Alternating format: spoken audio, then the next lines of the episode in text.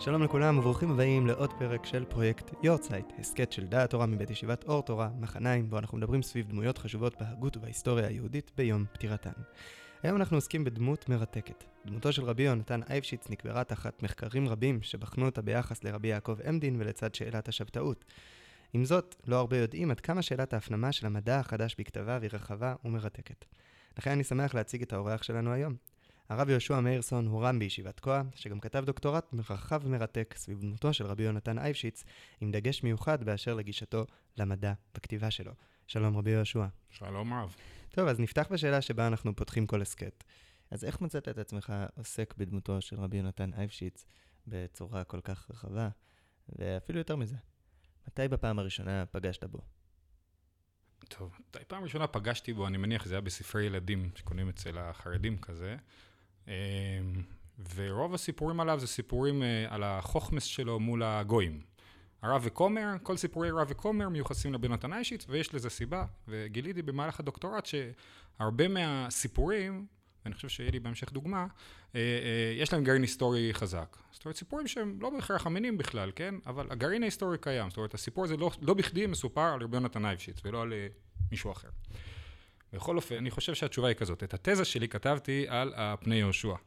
אמ, רבי יהושע, יעקב יהושע פל כתב אה, פירוש אה, לתלמוד מקיף, פירוש חשוב מאוד, ויש אומרים פורץ דרך אה, על התלמוד, ועליו כתבתי את התזה שלי. וכחלק מהעבודה, אז כתבתי גם את הביוגרפיה שלו, אמ, ובמקרה הגעתי למכתב שרבי יונתן אייבשיץ כותב לפני יהושע. עכשיו יש להקדים ולומר, הם היו יריבים חריפים מאוד. זאת אומרת, בסביב שאלת השבתאות, שניגע בה בהמשך, פני יהושע היה בין, בין המפלגה של היעבץ, או בין המפלגה החשוב ביותר של היעבץ. זאת אומרת, הוא היה רב זקן, חשוב, מכובד, והוא נלחם ברבי יונתן אייבשיץ. ומצאתי מכתב שכתב רבי יונתן אייבשיץ לפני יהושע. אחרי שהפני יהושע אה, פגע בו והעליב אותו, אה, אז הוא החזיר לו. הוא בעצם אומר לו, למה מי אתה? כן? מה הוא אומר לו? הוא אומר לו, ככה, הראני נא, בוא, בוא, בוא תגיד לי מה אתה יודע על העולם. הראני נא דרך הארי, בפרק הראשון לעץ חיים, קושיית המאמינים, הקדמות, למה לא נברא העולם מקודם בטבע הטוב, ולא יאחר טובו? והארי תירץ בו, אמור נא איך יספיק תירוצו, כי הלא הוא הדבר בעיקר הדת ופינת היסוד חידוש העולם, ואם אשמע דבר ברור, ערך הצבק רגליו. לעומת זה, אם סגר עליו המדבר, אם רוח המושל עלה עליו לדעת עיקרי הדת כראוי, היה לו ללך במקלו ותרמילו, לשאוף צל החוכמה ולשמוע ממני. כי ביארתי זאת, כאשר הוא בכתובים, במחברתי פינת הדת, וממני בנתי למרחוק. וככה הוא מתחיל לשאול אותו, מה אתה יודע על זה? מה אתה יודע על זה? ועל כל דבר הוא לו, על זה כבר עניתי, על זה כבר כתבתי ספר. עכשיו, את כל הספרים שהוא מזכיר, לא מצאנו, לא ראינו, אין לנו מושג על מה הוא מדבר, כן? אבל איזה ביטחון עצמי. עכשיו, פה זה הדוגמה של קבלה, ויש לו עוד דוגמאות של קבלה, ויש דוגמאות נוספות. אה, אני רק אביא עוד דוגמה אחת. התבוננת רחבי ארץ ומאורות בשמיים, ירח למועדים, מועדי השם, יקראי קודש, הוא המנותא דקולה בהשפעת קודש, והכל מהשם יוצר הכל בהשגחה פרטית, משנה עידן ועידנים, אם כן, מה זה שנשתנו שבילי המאורות, פעם בארוכה ופעם בקצרה, בשינוי יצאו מרכזים, וסובבים מאורות עליונים, הלא לאלוהים פתרונים, לדעת על מה זה ולמה עשה ככה בפעולות משתנים חדשים לבקרים וסיבובים בלתי שווים. הלא הכל ממקור הקבלה, ושבילי מרכבה הקדושים נובעים, ויומשך טעם ליודעין חן. אה, אני מדלג קצת, ואומר לו, בסוף אומר לו, אולם ליודעי חן, יש בהכל טעם, לשבח לאדון הכל, כי הפליא לעשות, והלא המה במחברתי, זוהר הרקיע באריכות. כן? זאת אומרת, גם אני יכול להסביר לך את כל האסטרונומיה, ולא רק שאני יכול להסביר לך את האסטרונומיה, אני יכול להסביר לך אותה על פי הקבלה, כאילו, את שורשה בקדושה, כאילו, כן? וואו, איזה ביטחון עצמי, הוא יודע הכל על הכל, כאילו. ולא רק שהוא יודע הכל על הכל, הוא הספיק עוד אה, לכתוב על זה עוד אה, ספרים שלמים. אז זה דבר מרשים מאוד. אז זה נראה לי נקודה אחת שהדליקה אותי. לאחר מכן, מתוך עיון בכתביו, בעיקר בכתביו ההלכתיים, אז באמת שמתי את האצבע על הנושא של המוקד ההלכתי. זה, כן, זה, זה עורר בי את הניצוץ, כאילו, הדבר הזה של, אה, וואו, מי זה, מה הוא, במה הוא מתעסק, כאילו, איזה תחומים כאלה, במיוחד אחרי, אחרי הפני יהושע. עכשיו, אני לא בטוח למי אני יותר מתחבר אחרי כל הסיפור הזה, כן? אבל אחרי הפני יהושע, שהוא באמת יהודי של גמרא, כאילו, גמרא והלכה, זה העולם שלו, כאילו. אה, הפני, רבי יונתן אייבשיץ, כאילו, באמת, עם אופק עצום ו... ו... רציתי לפגוש את הדבר הזה. וכשעברתי על הכתבים ההלכתיים, ראיתי שאני לא טועה כאילו בדבר הזה, זאת אומרת, את, יש לו הרי חיבור שלם על אה, יורדיה, חיבור שלם על חושן משפט, ועוד. ואתה קורא, בעיקר ביורדיה, אתה רואה שכל פעם שהוא מביא סברה מעולם הטבע, נקרא לזה, זה הדבר המדליק, כאילו, שם הוא יכול כאילו להפוך את העולם, כי יש לו סברה מעולם אחר, נגיד בהלכות טרפות, כאילו, כן? אז בסדר, הדיונים הרגילים, בגמר כתוב ככה, ברמב"ם כתוב ככה, וכדומה, ואז כאילו פתאום, אה, אבל אפשר להגיד ככה וככה, וזה לא בכל מקום, אבל כשאתה עובר, אתה רואה ששם פנינות כאלה, פנינים כאלה, ששם זה. יש לו כוח שם. מעניין מאוד. אז קצת לפני שאנחנו ניכנס אה, גם ליחס בין החיבורים ההלכתיים וגם לידע הכללי של רבי יונתן אייבשיץ, שאתה ככה כבר מראה מה יהיה העיקר של ההסכת הזה בין היתר, אמ, נעבור קצת על ביוגרפיה. אם אמרת שכתבת ביוגרפיה לפני יהושע כחלק מתזה, אני יכול רק לשער שכחלק מדוקטורט. חייבים. אז אולי אם תוכל לספר לנו קצת פרטים ביוגרפיים, משהו שחשוב שנדע אולי על המשפחה אליה הוא נולד, הסביבה הדתית בה הוא גדל, המלמדים שלו. אז אה, אפשר להגיד, אה, כתוב אליק בא מן הים, אנחנו לא יודעים מאיפה רבי יונתן אייבשיץ בא. אומרת, אה, אבא שלו היה רב קהילה, שורשי המשפחה מיוחס לכל מיני יהודים קדושים, כן? אבל אבא שלו היה רב קהילה שנפטר כשרבי יונתן אייבשיץ היה בן 12. בעצם הוא יתום בן 12, שמתחיל להסתובב, ואנחנו באמת לא יודעים איפה הוא הסתובב. כל ספר מעלה השערות, ואין דבר ברור בעניין הזה. מתי הוא נולד, אנחנו לא יודעים, כן? יש אומרים 1690, יש אומרים 1694, יש אחרים עוד יותר, אבל לכאורה המקובל זה 1690, רק נגיד את שנת פטירתו עכשיו זה 1765, אה, בכ"א אלול כמובן. באורצייט אנחנו יודעים. כן, כמקובל. בגיל 20 היהודי מגיע לפראג ומתחתן עם אה, בתו של רבי יצחק שפירא, שזה משפ... משפוחי, השני משפוחי כמו שאומרים, כן? משפחה רצינית מאוד. אה, מה קרה לפני כן?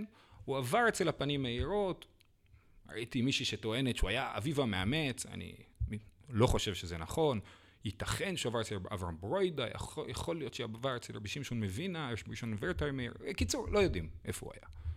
אבל בגיל 20 רבי יהודי מגיע והוא כבר תלמיד חכם עצום, יש תיאור של יהודי אחר שבא לשמוע אותו בתור חתן, זאת אומרת יהודי מקסימום בן 20, ו- ו- וחתן ונותן דרשה בלמדנות בפני כל למדני פראג, כאילו, ב- ב- אני לא זוכר, זה היה בתוך פסח, בשפט הגדול, משהו שבאזור פסח, אה, נותן דרשה למדנית בפני כל למדני פראג, כאילו, והוא אומר, זה היה כאילו, זה היה מטורף. זאת אומרת, היהודי למד משהו עד אז, אנחנו לא יודעים איפה בדיוק. אולי גם זה השורשים השבתאיים אה, טמונים שם, אולי הוא הסתובב עם יהודים כאילו יותר שבתאיים, וזה השפיע עליו, אנחנו לא יודעים. אה, באמת שהמידע הזה הוא מאוד מוגבל. עכשיו, משפחה של אשתו, אה, לא יושב לי בראש כל הענפים, אבל אבא של רבי יצחק שפירא, סבא רבא, אם אני לא טועה, היה הרב של פראג, רבי אהרון שמעון שפירא. דוד שלה היה רבי אליה שפירא, בעל אליה רבא, שהיה תלמיד חכם עצום, נפטר בגיל צעיר.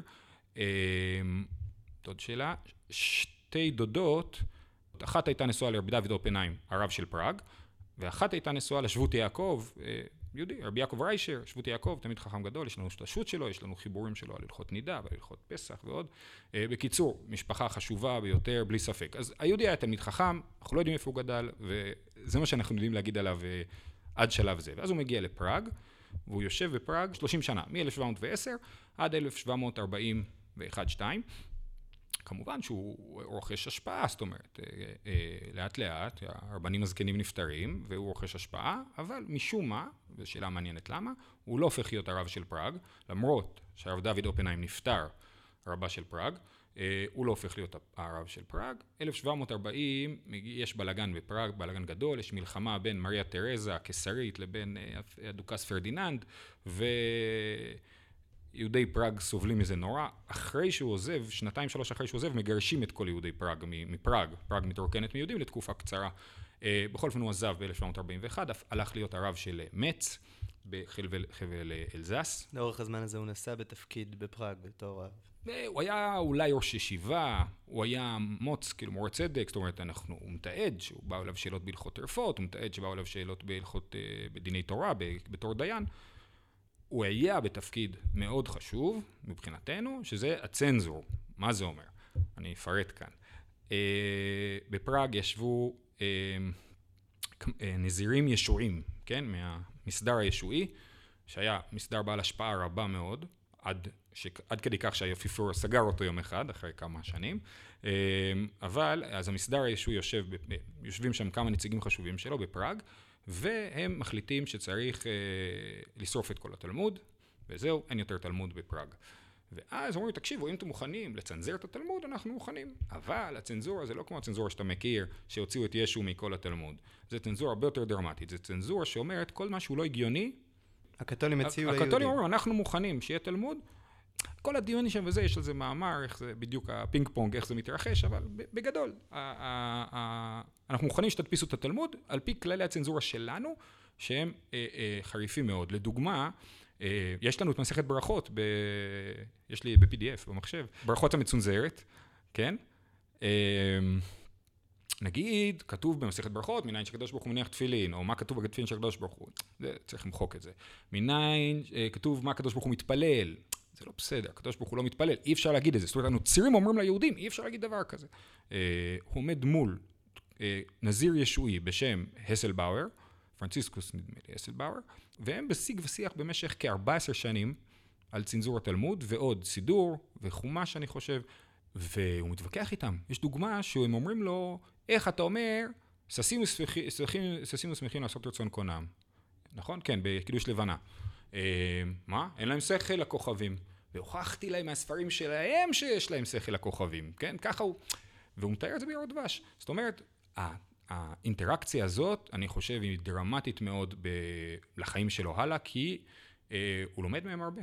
כן, הוא לומד מהם, והוא מדבר איתם, והוא מפתח איתם שיג ושיח, הוא אפילו שולח להם אה, שאלה הלכתית על, אה, על מנקת עם חלב ארסי, שאולי נזכיר בהמשך, אז הוא שולח להם ש, שאלה הלכתית, כאילו, כאילו שאלה מדעית שיש לה נפקא מינה הלכתית, אז זה דבר שכן קורה בפראג.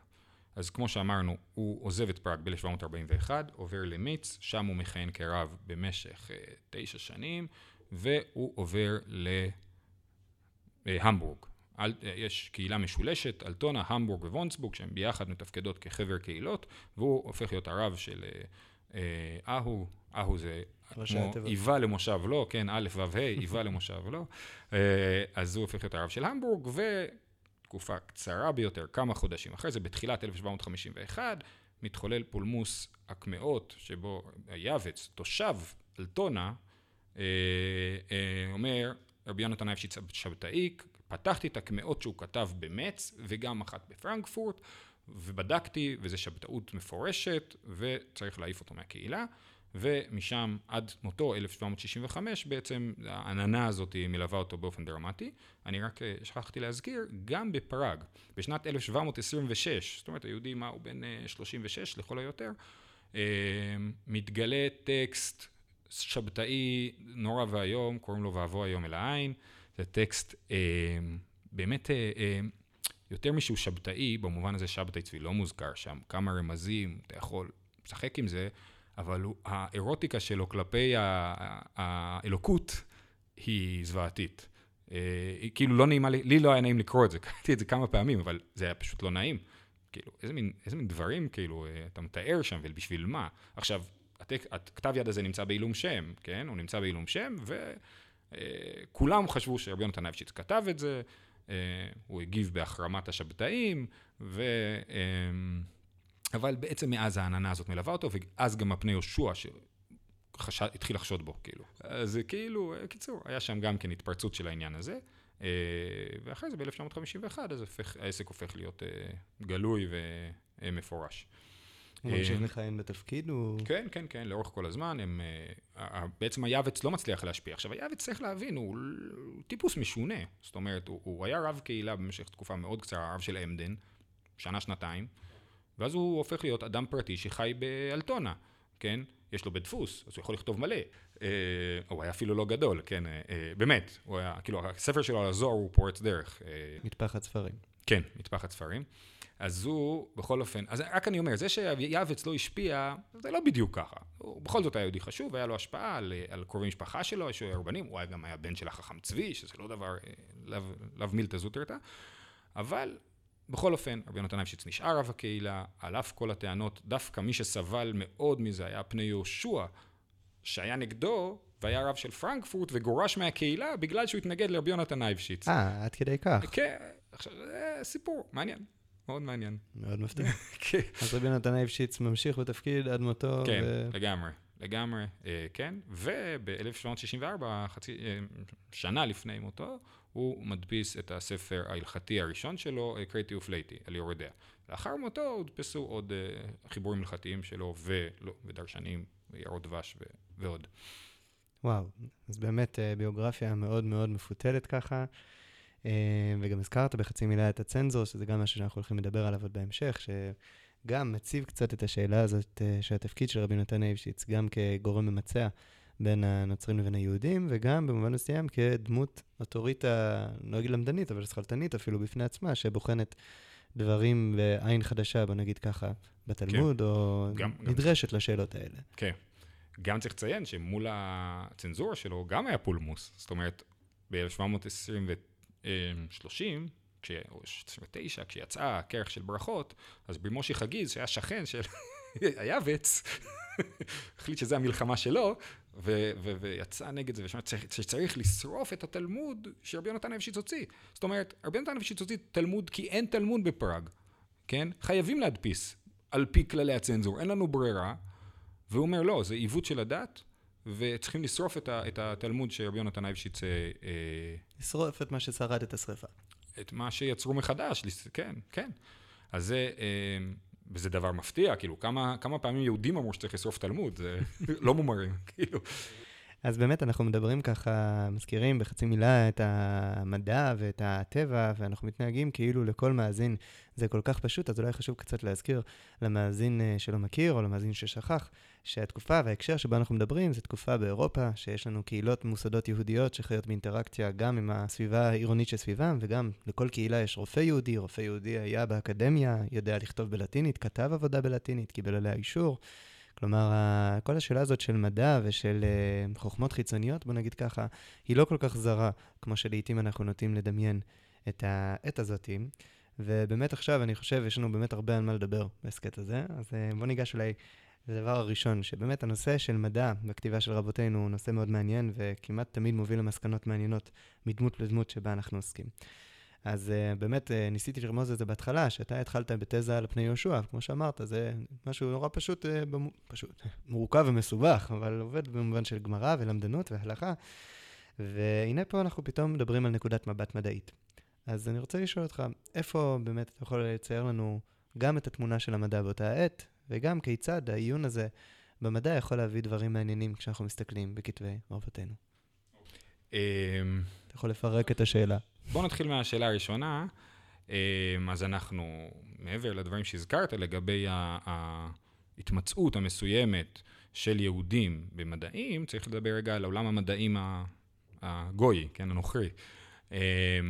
זאת אומרת, אנחנו מכירים ש... את המושג המהפכה המדעית, שהוא מושג שכמובן, אמרו לא, כן היה מהפכה, לא היה מהפכה, אבל בכל אופן, ב-1543 קופרניקוס פרסם את הספר שלו שטען שכדור הארץ מקיף את השמש ולא להפך. אה, אפשר לחזור לאחור, 1492, מגלים את אמריקה. אה, הפתעה גדולה, לא חשבנו שיש דבר כזה. אה, אולי יש עוד דברים שאנחנו לא יודעים, כן? עכשיו, אז קופרניקוס אמר מה שאמר, בסדר, נחיה עם זה, כאילו. אחרי זה יש את אה, קפלר, אה, ש- שלכאורה הוא מקבל את זה, וגלילאו, בעצם קפלר וגלילאו עומדים בערך באותה תקופה, וגלילאו מרים טלסקופ אל השמיים ב-1610 פחות או יותר, ומגלה שלצדק יש ירחים, שמסתובבים סביב צדק, לא סביב כדור הארץ, כן? הוא מגלה שלנוגה יש מצבים של ירח, כמו שלנו יש ירח, נכון? אה, אה, אז גם לנוגה יש, שזה היה אחת הקושיות על התיאוריה של קופרניקוס, הוא מגלה שמה שקופרניקוס אמר נכון, יש לנוגה מצבים של אה, ירח, שאנחנו רואים רק חלק ממנה. ממנו, ממנה. אז, אז, ו- ועוד, וכדומה. מכתישים על הירח, הירח לא מושלם, כל מיני רעיונות שעד אז לא חשבו אותם.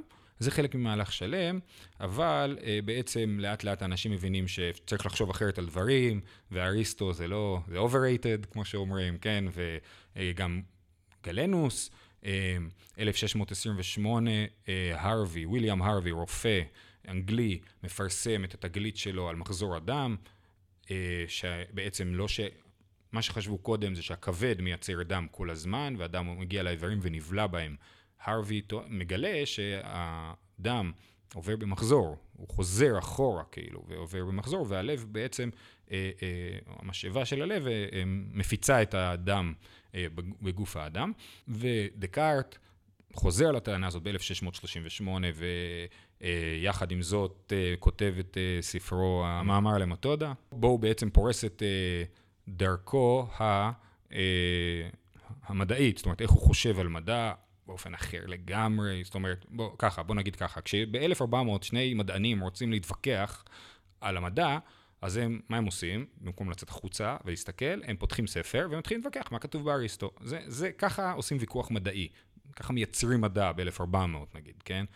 כשב-1600 אה, מתחילים לחשוב אחרת לגמרי ואומרים, רגע, לא, בשביל לשאול שאלות מדעיות ולהתווכח, צריכים להסתכל, כן? ואם וויליאם הרווי גילה את הדבר הזה והוכיח את טענתו, בהוכחות מתמטיות אפילו, אה, אז אה, וואלה, אפשר לחשוב אחרת על דברים. אז דקארט חושב אחרת על דברים, וכן הלאה, על זו הדרך.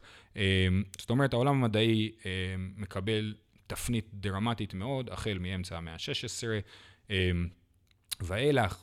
יש כאלה שאומרים כאילו שהסוף של התהליך הזה זה ניוטון, 1680, שמפרסם את הספר שלו, אה, הפרינציפיה, על כוח המשיכה וכדומה, פיזיקה בעצם, אה, אה, אבל זה הגזרה, זאת הגזרה. עכשיו, זה לא עולם עם אינטרנט, זאת אומרת, זה שוויליאם הרווי כתב משהו ב-1628, או שקופרניקוס כתב משהו ב-1543, זה לא שלמחרת כולם יודעים את זה, וכולם אומרים, וואלה, כן? אלא זה דברים שלאט לאט, עם התנגדויות, מציבים טענות כנגד, זאת אומרת, גלילאו אמר, סוגיה שרבי יונתן אפשיץ מטפל בה הרבה, זה הכתמים על השמש, כן? גיל, גלילאו ראה שיש כתמים על פני השמש. וזה בעייתי, איך זה יכול להיות שיש כתמים על השמש? אה, נזיר ישועי כותב נגדו, שיינר, כן, שיינר כותב נגדו, ואומר, הכתמים הם לא על השמש, יש נרתיק שמקיף את השמש, ועליו יש כתמים, חס שלום שיש כתמים על השמש. בקיצור, מתחילים להסתכל החוצה, מתחילים אה, אה, לשאול שאלות, והעולם המדעי הוא לא ברור. זאת אומרת, זה לא שכולם, יודע, היום כאילו, כל ילד יודע שיש כוח משיכה. זה לא המצב. המצב הוא שמבולבל. האחידות, אין אחידות בדברים האלה. כן, אין בהירות. מה אמריקה? מה פתאום אמריקה? מה, יש יבשת שלמה שלא ידענו עליה? כאילו, מה, מה זה הדבר הזה? יש שם בעלי חיים שלא ראינו? זה לא רק ההלם, אלא גם צינורות העברה, שמשהו שכתבו בבר... איפשהו בצרפת לא יכול עדיין להגיע כן, כל כך מהר כן. לפראג. נכון. אז, אה, ופראג הייתה בירת מדעים במובן מסוים, זאת אומרת, ישבו שם טיכו בראי וקפלר ו, אה, ועוד כל מיני, רודולף היה מלך, אה, הקיסר, שישב בפראג וכינס מדענים לשמה. זה, שוב, כל זה לפני רבי יונתן אייבשיץ, נגיד זה בתקופה של המהר"ל, המהר"ל מפראג חי בתקופה שפראג היא שיא המדעים, כן, התלמיד שלו, רבי דוד גנץ, יושב עם uh, טיחו בראי ומתווכחים על מה שכתוב במורה נבוכים ברמב"ם, שמתורגם כבר ללטינית, uh, ביחס לשאלת uh, הגלגלים והאופנים. כן, כתוב בספר שלו נחמד ונעים על אסטרונומיה, זה מאוד יפה. Uh, אז זה העולם המדעי, אוקיי? מסתובבות תיאוריות, כן? מסתובבות תיאוריות רפואיות שונות. אנחנו נזכיר פה את התיאוריה האלכימית, כן? שאלכימיה זה לא רק להפוך uh, קש לזהב, כן? אלכימיה זה תיאוריה רפואית שלמה. איזה חומרים רפואיים יכולים לעזור לבן אדם. מה שחשבו קודם זה רק הקזת דם, זה הפתרון היחיד לכל מחלה, כן? פתאום אומרים לא, יש מינרלים מסוימים, יש עשבים מסוימים שיכולים לעזור, זה מתחבר לתורות נאפלוטוניות, ובעצם אה, אה, אז העולם המדעי נמצא ב... בנקודה משמעותית מאוד. זה בעולם בכלל. בוא נגיד ככה, אני לא התחלתי ממקום של מה שקוראים לו טורה ומדה, אז לא משם התחלתי. אה, זה כאילו מעופש קצת, אני מצטער לומר, אבל יצא, מצאתי את עצמי בסופו של דבר בתוך התחום, אבל, אה, אבל אה, מזווית אחרת. אני התחלתי מזה שפשוט קראתי, כאילו, הדרך לפגוש יהודי זה לקרוא את הספרים שלו, ואתה קורא ספרים, וכמו שאמרתי מקודם, גם בקריאטיב פלייטי שקראתי, וגם ביערות דבש, שזה ספר הדרשות של רבי יונתן. הוא כל הזמן, כל הזמן מעלה סברות מדעיות, סברות אה, אה, אה, כמשל, אה, אה, יש לו מקום שהוא מסביר על אה, אה, החיים של הבן אדם, הוא מסביר שהמדענים מנסים לייצר מכונה שתפיק יותר אנרגיה ממה שהם משתמשים בו. קוראים לזה פרפוטום מובילה. כן? וזה דבר שממש מתרחש בזמנו, זאת אומרת, אה, אה, יש בדיוק פרס שהנסיך הדוכס הציע למי שיצליח לעשות דבר כזה, כן? לא אצלו, בגרמניה, אבל, לא בפראג, בגרמניה, אבל זה כאילו בדיוק מה שמתעסקים בו. לייבניץ הלך לראות את זה, מישהו כאילו. טען שהוא הצליח. כן, טען שהצליח, לייבניץ הלך לראות, ואפילו לייבניץ לא פיקפק לגמרי. בקיצור, זה, זה, זה דבר שזה. ופתאום הוא, בתור רעיון, הוא אומר, אה, בן אדם חייב למות בסוף, כי הבן אדם הוא סוג של מכונה שהאנרגיה שלה נגמרת, אין מה לעשות, כאילו, האנרגיה נגמרת בסוף. פתאום, כאילו, סתם, למה אתה אומר דבר כזה באמצע דרשה, בבית כנסת? כאילו, מה, מה, מה הרווחת בזה? למה זה חשוב לך? זה מעניין, כאילו, וכל פעם התחושה כאילו שהוא בפנים, הוא יודע על מה הוא מדבר. הוא לא מדען, ובואו נבהיר את הנקודה הזאת עכשיו. הוא לא מדען, אין לו חידושים מדעיים. הוא קורא מדעים באופן אקלקטי מכל מיני טיפוסים, יהודים בעברית ולא יהודים ולא בעברית, בלטינית. אני שמתי את האצבע על שני, שני גויים, אחד אה, דקארט, שאני טוען שרבי יונתן אייבשיץ, לדעתי קשה לברוח מזה שהוא ממש קרא את המאמר על המתודה, או בלטינית או בצרפתית, וספרים של אה, משכיל אה, גרמני ישועי שוב פעם בשם קירכר. קירכר נפטר לפני שרבי יונתן נולד, אבל אה, אה, קירכר הזה הוא אה, אה, משכיל עצום, איש אשכולות מדהים, שזה פשוט מדהים הדבר הזה של כאילו, המדען הכי גדול באירופה, במאה ה-17, שפחות או יותר שנייה אחרי שהוא מת, הופך להיות לא רלוונטי בכלל. אף אחד כבר לא מתעניין בו. באמת דבר מדהים, כשחושבים על ההיסטוריה של המדע, שהמדענים אוהבים לתאר את זה בתור התקדמות ליניארית, כאילו של כאילו, אה, קופרניקוס גילה את זה, גלילאו גילה את זה, יוניוטון, ניוטון גילה את זה, איינשטיין גילה את זה, מאוד פשוט, זה חד-חד ערכי כזה, נכון? זה ליניארי לגמרי? ממש לא. לקירך היו תיאוריות מדהימות על אופטיקה, על אסטרונומיה, על גיאולוגיה, על אג'יפטולוגיה, על סינולוגיה, פשוט לא היה תחום שהוא לא כתב עליו. אה, אנחנו נראה בהם בסוף אולי איזה חידוש שלו.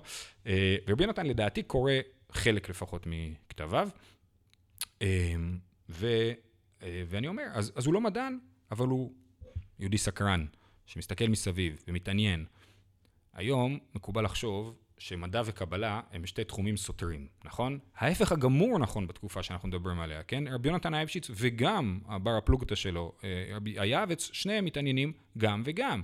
כי שני הדברים האלה, שני התחומים האלה של מדע ושל קבלה, מתארים לנו איך העולם עובד. אז באמת, מה שאתה מצייר לנו פה זה קצת עולם, בוא נגיד את זה ככה, השתמשת במילה הזאת, אני מרשה לעצמי גם, אקלקטיות במובן מסוים, כן? הז'אנרים, וה, לא נגיד ז'אנרים, אולי יותר גישות שאפשר, הזכרת כמה מהם בקצה על מזלג, נאופלוטוניזם, אלכימאיות וגם מכניזם, שאנחנו נדבר עליו בשאלה הבאה הקרובה. אה, כל מיני גישות שונות שעלו למדע, ויחד עם גישות ישנות שהיו עוד לפני כן, כן? גם אריסטו וגלנוס שנדחו, אבל חלק מהדברים שלהם לפעמים ניסו לשמר. עדיין יש איזשהו משהו שלא עושה חילוק כמו שהיהודים לא מחלקים המדע וקבלה, ככה גם אותם מדענים סתם, נרשו לעצמם איזשהו חופש מסוים, לקחת מתי שצריך מכל מיני תורה. אין לנו פה אנשים שמובחנים בצורה מסוימת, דווקא עם גישה מסוימת, גם בגלל הקושי המסוים בלהשיג ידיעות, וגם בגלל שככה זה עבד. המאגיה היה מדעית בדיוק כמו המדע. כן, לחלוטין. יותר מתחילה החברה המלכותית האקדמית באנגליה, כאילו, אז העסק מתחיל לקבל איזשהו סוג של צורה של כאילו מה בפנים, מה בחוץ, אבל זה לוקח המון שנים עד שזה קורה, הדברים האלה. זה מעניין, שוב, כי בעולם, קצת בעולם הדתי זה ממש מעניין לדעת. בוא נגיד זה ככה, היית אומר שאיזושהי רציפות אנחנו רואים פה, שיהודים הם אקלקטים ויכולים לקחת מתחומים שונים, או שדווקא באותו הזמן אנחנו יכולים לתאר לעצמנו יהודי קבלי שגם מתעסק ככה מן הצד במדע, וזה לא סותר בעיניו. זו שאלה מעניינת, אני חושב שאתה יכול באינטרנט למצוא הרבה יהודים אקלקטיים, בלי להזכיר שמות. לא, באמת, כאילו, זאת אומרת, יש יהודים ש... אתה יודע, נזכיר שמות, הרב זמיר כהן, נכון? היהודי כאילו תופס כאילו כל מיני וורטים מדעיים, כאילו, ואומר, אה, ah, הנה, זה, זה, זה, זה, נכון? אז, אז, אז זה קיים בעולם גם היום, כאילו. היום יש לך לעומת זאת יהודים כמו, אני יודע מה, אה, קרוב משפחה שלי, אה, הרב טנדלר, אה, סבא של אשתי, שהוא רב, קהילה, רב בישיבה, ב-YU, ומרצה, פרופסור לביולוגיה, הוא לא אקלקטי, הוא מדען, כן? הוא מדען mm-hmm. תקני. אה, אה, וזה קיים היום, זה דבר שלא היה קיים. גם אצל כל היהודים שהתעסקו במדע, אולי אפשר להוציא מהכלל אחד או שתיים, אבל אה, אה, יהודים מתוך המערכת, כאילו, המדעית, זה דבר חדש מאוד. איינשטיין, כאילו. אז מעניין, אז אני גם, האמת, שמשאלת הלב קצת בהסכת הזה, זה קצת להבדיל באמת בין הסוגים האלה של האקלקטיות שאנחנו מתארים על רבי יונתן אייבשיץ לבין יהודים אחרים, כמו שאמרנו היום, שלא חסרים יהודים קבליים שדווקא אומרים, הנה המדע מוכיח לנו את היהדות. כן. קצת חשוב לי, בוא נגיד, לתאר את ההבדל הזה. אז אני אנסה, אני אנסה למקד את זה. אין, אין ספק שהם מקבלים השראה כאילו מה, ממנו, אבל uh, ההבדל הוא שרבי uh, יונתן אייבשיץ חי, הוא היה בן זמנו. זאת אומרת, המדע בחוץ נראה כמו המדע אצלו. הוא היה אקלקטי כמו כל אחד בסביבה שהיה אקלקטי, כן? הוא לא היה שונה בדבר הזה. הוא לא השתמש במדע מפעם, כאילו. אה, אני, אני אבהיר. הוא לא היה מעודכן לניוטון, למרות שניוטון כתב את הספר שלו עשר שנים לפני. אנחנו לא מצאנו שום מקום שבו, אה, שבו הוא מזכיר את, אה, את ניוטון או רעיונות ניוטוניים, כן? אפילו דברים מוקדמים יותר, קפלר. אני טוען, יש כאלה שטוענים אחרת, ש, אה, שאני טוען שהוא לא מודע לקפלר ולוורטים שלו, כן? אז שוב, מידע לא עובר, אבל, אבל כמו שאני אומר, הוא, הוא, הוא בן זמנו. הוא לא יהודי שאומר, אני אחיה 200 שנה אחורה, או 100 שנה אחורה. הוא בן זמנו, הוא יודע מה שיודעים, הוא, הוא עובד בתוך הכלים, והוא משתדל, זאת אומרת, הוא באמת קורא, כן? אמ, ומזווית אחרת, מבחינת רבי נתן אייבשיץ, אני חושב, הוא לא אומר את זה בצורה מפורשת בשום מקום, אבל בסופו, בסופו של דבר, הוא עובד עם רוח הקודש. זאת אומרת, הוא יודע מה נכון, וכשמשהו מסתדר לו, אז אופס, הנה, זה נכון, אמרתי את זה. דוגמה, תשובה הלכתית על uh, תרנגולת חסרת לב. תרנגולת uh, שבחדר. אז uh, הסיפור היה שישבה איזו יהודייה במטבח ופתחה את אומרת, פעם שלא היה בשר קפוא, היו הולכים לשוחט, כן, חוזרת הביתה מהתרנגולת ופותחת אותה ומגלה שאין לב לתרנגולת. אם אין לתרנגולת אין לב, אז, אז היא טרפה. כפי שכתוב בשולחן ערוך. Uh, החכם צבי פסק שהיא לא טרפה, כי לא יכול להיות דבר כזה תרנגולת בלי לב. בעצם הוא כופר בשולחן ערוך, כן? אבל ככה הוא ענה. אה, זה היה פולמוס בסביבות 1707-8.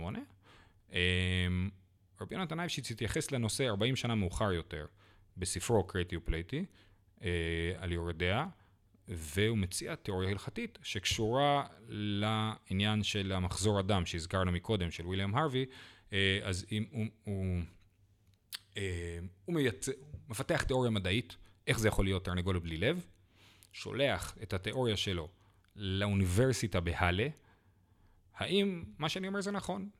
והם עונים לו, אה, בוא נאמר בצורה מסויגת, אבל הם אומרים לו משהו כמו זה אפשרי פחות או יותר. הוא תרגם את תשובתם לעברית, אני מקווה שבאופן נאמן, והנה, והנה יש לנו את זה בתוך הקרייטי ופלייטי, את התשובה המדעית של האוניברסיטה בהאלה. אין עוד דברים כאלה מהתקופה הזאת, אני חושב. אני חושב שהיום, ההבדל היום זה שהיום, אם אתה רוצה לטעון משהו ברצינות, אז... אה, אז תבדוק, כאילו, תיקח מישהו רציני שיבדוק לך. סליחה, אני רק אחזור אחורה. לגבי, הבאתי את הדבר הזה כדוגמה לרוח הקודש. הנה, יש לי רוח הקודש. אני אומר אמירה, המדע מסכים איתי. זאת אומרת, כאילו... האישור של המדע... ההתאמה, העסק שזה מתאים, כאילו. העסק מתאים, זה אומר שאני על הסוס הנכון, כאילו, אני על הדרך הנכונה. אני חושב שהיה לו סוג כזה של תודעה, וכפי שראינו, ביטחון עצמי מופרז, כן? אני יודע איך העסק עובד. אני יכול להגיד לך, להסביר לך את הארי, להסביר לך את הזוהר, להסביר לך את הארי יותר טוב מהארי, להסביר לך אסטרונומיה, הכל אני יכול להסביר. כי אני יכול הכל, אני קורא הכל, אני יודע הכל. זה התודעה שלו, וזו תודעה לא יוצאת דופן. זאת אומרת, קירכר לא היה שונה ממנו. במובן הזה יש ביניהם דמיון גדול, סוג של מה שנקרא אנשי אשכולות, כן? Uh, יש ספר שיצא, אני יודע, אולי לפני 20 שנה על קירכר, The Last Man Who Knew Everything, כן? אז הוא, הוא ה... כן, אז רבי נתן היה, הוא, הוא באמת היה האחרון. אולי הרב שטיינזלץ מאז היה. אז בעבודתך אתה מזהה את רבי יונתן עם עמדות של אה, דקארט, של תלמידיו גם, אולי יותר של תלמידיו. אה, אני סקרן איך ביצעת את הזיהוי הזה של עמדה מדעית מסוימת בכתביו, ואולי גם אם תוכל להקדים לנו מעט סביב הדברים של דקארט. אז נתחיל מהמכניזם. אה, בעצם דקארט, אה, במובן מסוים, הוא אבי המכניזם. מה זה מכניזם? הטענה של דקארט, ביחס לגוף האדם, וביחס בעצם לכל העולם, שכל העולם הוא סוג של מכונה, או שעון, שעון זה מכונה שהוא מכיר, כן? מה זה שעון? אתה לוקח המון המון חלקים קטנים, מחבר אותם ביחד, ואז הם עובדים בצורה מדויקת. גם גוף האדם הוא מכונה. היום זה נראה לנו טריוויאלי באמת, הדבר הזה. ברור שגוף האדם הוא מכונה.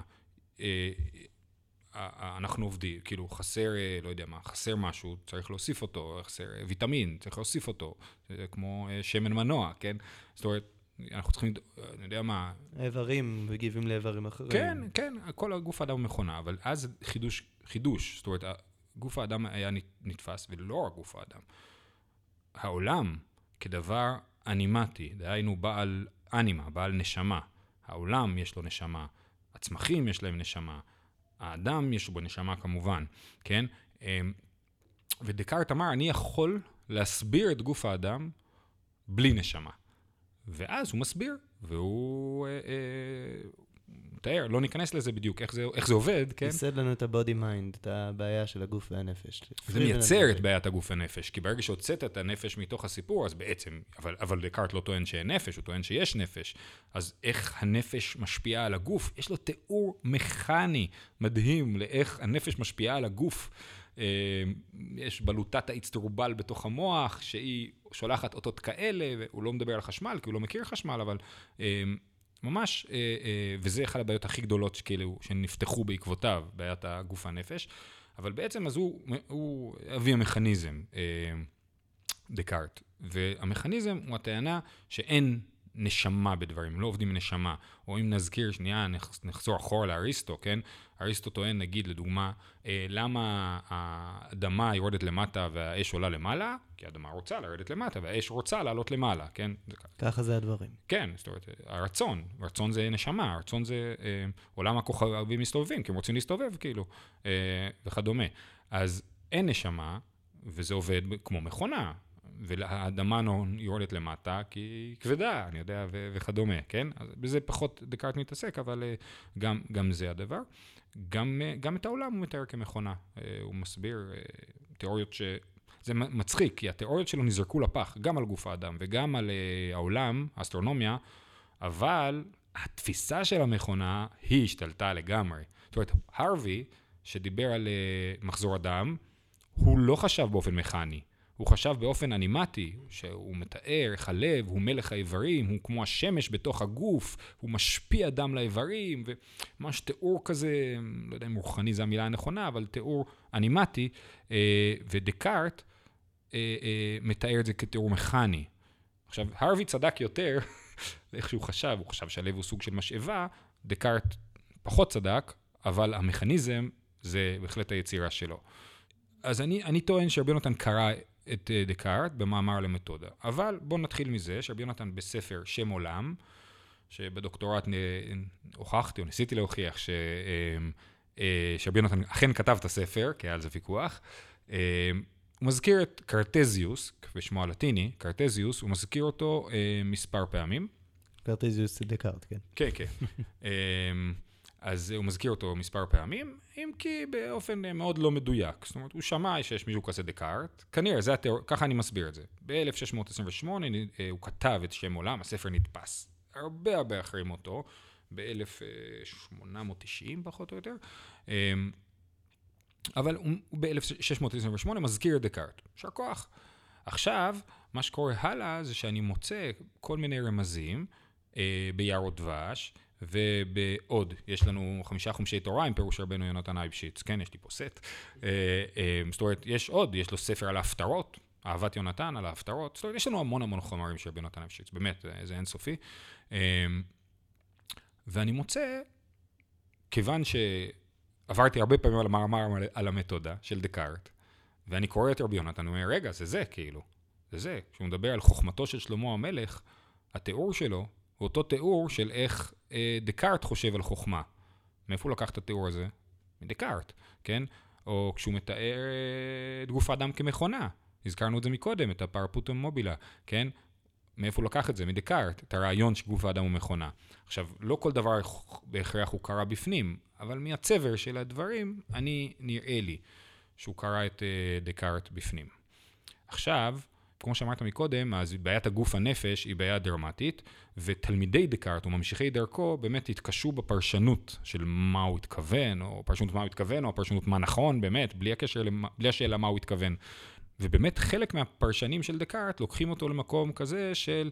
אה, יש לו תלמיד בשם מלברנש, מלברן, אה, ש... אה, הוא באמת יש לו תיאוריה שכאילו כל מה שאני, הכל בהשגחה, הכל מושגח על ידי אלוהים, כן? והוא בעצם מפרש את דקארט כ... כ... את התיאוריה הקרטיזיאנית של דקארט, הוא מפרש אותה כ... חיבור מוחלט בין האל לאדם. זאת אומרת, כל דבר שהאדם יודע זה כי האל שם את זה בראשו, כן? אני חושב שרבי יונתן אייבשיץ שם לב לדבר, לנקודה הזאת, ובעצם אומר, רוח הקודש היא הדבר. עוד דבר שאני מוצא אצל אה, דקארט, שרבי יונתן מוצא אצל דקארט, או אני מוצא בהשוואה ביניהם, זה הזלזול המוחלט ברופאים, כן? ממש ציטוטים יפים, כאילו, איך דקארט אומר, הרופאים אה, לא יודעים כלום, ורבי יונתן אייבשיץ אה, גם טוען בדומה לזה, הרופאים לא יודעים כלום, אני יודע יותר טוב, אה, כי אני מבין מדע, אני חושב על מחזור הדם. הרופאים לא בהכרח חשבו על מחזור הדם, זאת אומרת, זה שהרווי אמר שיש מחזור הדם, סתם כהערה, הטיפול הרפואי של הקזת דם המשיך עד למאה ה-19, והרווי גם תמך בו, למרות שכבר אין לזה, ואני באמת שברתי את הראש למצוא מישהו שכתב על זה, ומצאתי מעט מאוד. אף אחד לא אומר, רגע, למה אנחנו עושים הקזת דם אם הרווי צודק? אז אני אומר שוב, הרופאים לא ידעו את, את הרווי או דקארט, רבי יונתן כן ידע, אז הוא אומר לרופאים, מה אתם יודעים? אתם לא יודעים כלום. זו עוד נקודה שבה אתה מזהה... כן, ואני מזהה דמיון בין, בין דקארט לבין רבי יונתן, אז בעצם הוא מוצא אצלו המון המון, אה, זאת אומרת, הפקפקנות, הספקנות במה שאומרים לי, במה שנכון, זה דברים שהוא כאילו מפנים, מפנים מדקארט. אז זה בעצם, ה, אז אני, אני אסכם את הדבר הזה. הוא מפנים מדקארט את הפקפקנות, את הספקנות במדע, את התחושה שאני יכול לטעון טענות, כי אני חושב אותן, כן? אה, ואז מה אם הרופאים אומרים אחרת? את הזלזול המפורש ברופאים, גם, ואת המכניזם. לא בכל מקום רבי יונתן מכניסט, לפעמים הוא אומר דברים אחרים, אבל המכניזם אה, בהחלט נמצא שם, וגם את זה הוא אה, שואב מדקארט. כפי שאמרנו, הדברים האלה הם קצת עוד אקלקטיים בצורה הזאת, אז אפשר גם להבין שהוא לא לקח אך ורק דברים כן, זה לא שעכשיו אני מחויב אליו. לא, אבל קראתי, מעניין, יש לו רעיונות, אני מוכן להפנים אותם ולקחת אותם איתי. וגם אם אני מפנים אותם, זה לא אומר שלמחרת אני לא... כאילו, אחרי הדרשה המכניסטית, אני אדרוש דרשה גלנית, כאילו, שהגוף האדם מורכב מארבע לכות וכדומה, גם זה, הכל הולך. אז אולי תוכל לתת לנו דוגמה באמת להפנמת המדע הזאת אצל רבי יונתן, רוח הקודש הזאת, ואיך היא פוגשת באמת את עולם ההלכה, שזה קצת מתבקש לפגוש את עולם הטבע. כן. אז נספר סיפור. בשנת 1710, אה, טוב, צריך הקדמה. ההקדמה היא כזאת, לפי ההלכה היהודית אסור לאישה מניקה, שבעלה נפטר, להתחתן. עד שהתינוק בן שנתיים, עד שיחלפו שנתיים מה, מהלידה. זאת ההלכה. זה נקרא מנקת חברו. למה זה אסור? בגדול נענה מתוך דאגה להוולד. כי אם היא תתחתן ותיכנס להריון נוסף, אה, לא יהיה לה חלב להניק את התינוק, והאבא, שהוא לא האבא שלו, כי האבא מת, לא ידאג לו. זה פחות או יותר ההלכה של מנקת חברו. עכשיו היה סיפור, הייתה אישה, התחתנה, ילדה שלושה ילדים, שלושתם נפטרו. הלכה לרופאים, הרופאים אמרו לה, את יודעת למה הם מתים? כי החלב שלך ארסי, או במילים שלנו, רעיל. יש לך רעל בתוך החלב, ולכן הם מתים. אל תניקי, והילדים יחיו. וכך הווה, ילדה עוד ארבעה ילדים, כולם ברוך השם, בריאים ושלמים. ואז בעלה נפטר, והיא הייתה באמצע לא להניק את הילד האחרון. זאת אומרת, הילד האחרון היה עוד קטן, אבל היא כמובן לא העניקה, היא נתנה אותו למנקת, כפי שהיה מקובל. אז אה, סבבה, הלכה לחכם צבי, כי היא גרה בהמבורג, ואמרה שהיא רוצה להתחתן, ולא רק זה, גם יש לה שידוך בפראג. הוא אמר לה, סבבה, אין בעיה, את יכולה להתחתן. בגלל שאת לא מניקה, ולא רק זה שאת לא מניקה, אסור לך להניק. והרופאים אמרו, ואנחנו רואים שהרופאים צודקים, כי הנה, יש לנו אפילו חזוקה שהרופאים צודקים, אז אה, יאללה, לכי תתחתני. אין מקום לתקנה. נוסעת לפראג, בפראג היא פוגשת יהודי, רבי אברהם ברוידה, שהוא אומר, מה פתאום, אין דבר כזה, את לא מתחתנת. לא תחת שלטוני. אה, וזה מעורר פולמוס עצום. באותה תקופה רבי אברהם ברודה הוא ראש, הוא אב בית דין. הוא, הוא, הוא לא רב בפראג, הוא, הרב הוא רבי דוד אופנהיים, אבל הוא בדיוק היה בחופשה בווינה, אז, אה, אז אה, הוא אה, טיפל בזה, אם אני לא טועה, זה היה לרגל נישואי בנו. של רבי דוד אופנהיים, אז הוא טיפל בזה, וזה עורר מהומת אלוהים. בסופו של דבר, הבחורה התחתנה, רבי אברהם ברוידה נעלב, והלך, עזב את פראג, ועבר להיות רב במץ, כמו מה שקורה אחרי זה עם רבי יונתן אייבשיץ. לאחר אה, שנה-שנתיים מגיע רבי יונתן אייבשיץ לפראג, ומתחתן עם קרובת משפחה של הבעל החדש, ופוגש את המנקת. יישר כוח. את, האישה שלא מנקת. את הלא מנקת, בדיוק, כן. אחרי 40 שנה, כעבור 40 שנה, יהודי שואל אותו שאלה הלכתית. רבי עקיבא איגר, הסבא רבא של רבי עקיבא איגר, שאנחנו מכירים, אז קראו לו גם רבי עקיבא איגר, והוא שואל אותו שאלה על מקרה דומה, והוא חושש לשיטת רבי אברהם ברוידה. אז בן אומר לו, אה, רבי אברהם ברוידה, אני הייתי שם. לא בדיוק. אני הגעתי לפראג טיפה אחרי זה, ואני אספר לך מה היה. לא נראה לי שהייתה מנקת עם חלב אורסי. כל הסיפור הזה נראה לי מצוץ מהאצבע, איך יכול להיות שהיה לה חלב רעיל? הרי אנחנו יודעים שיש מחזור הדם, ואם יש מחזור הדם, זה אומר שהחלב, זה כתוב בגמרא, חלב, אה, דם נאחר ונעשה חלב. כתוב בגמרא שהחלב האישה בא מהדם שלה, לכן זה, ככה מסבירים בגמרא את העובדה שלאישה מנקת אין מחזור. אז דם נאחר ונעשה חלב. עכשיו, אם החלב שלה רעיל, אז גם הדם שלה רעיל. אז היא אמורה להיות מתה, או לפחות אישה חולנית, ואני פגשתי אותה, והנה בריאה עוד שינה, אין בה מום, אין בה מתום. היא נראית בריאה. לא רק זה, שאלתי את החבר שלי, הרופא, רבי זלמן הרופא, ושאלתי אותו מה הוא אומר על זה, והוא גם אמר. ואז שלחתי לאקדמיה בפראג, שהוא, כמו שהסברנו, היה מיודד איתם, והם אמרו שאני צודק, לא בדיוק, אבל נגיד שהם אמרו שאני צודק, גם שם יש לנו את התשובה המתורגמת שהוא תרגם את התשובה שלהם, ובזה סוף הסיפור, ורבי אברהם בורידה צדק, פחות או יותר אומר את זה. אה, בפועל למעשה הוא חשב שהיא יכלה להתחתן, אבל לא ניכנס לזה, זה, זה לא חלק מהסיפור שלנו כרגע.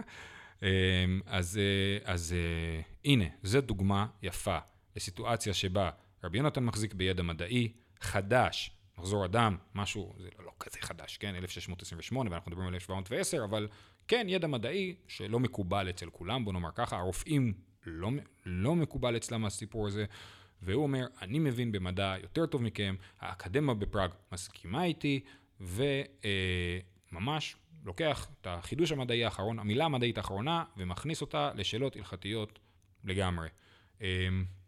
זה מאוד מעניין גם, כי זה באמת קו פרשת המים. רב דוד אופנהיים, שאותו אתה תיארת, גם הוא, כשהוא מתייחס לדברים האלה, הוא מנסה לקחת את הכדור למגרש ההלכתי, בוא נגיד יותר, כן? מדבר על אה, פיקוח נפש, מדבר על... אה, חזקות. חזקות, כן? ורבי יונתן אייפשיץ מגיע עם המדע הזה. ובאמת, כמו שאמרנו, הזכרת את המילה רוח הקודש, הוא אומר, זה לא...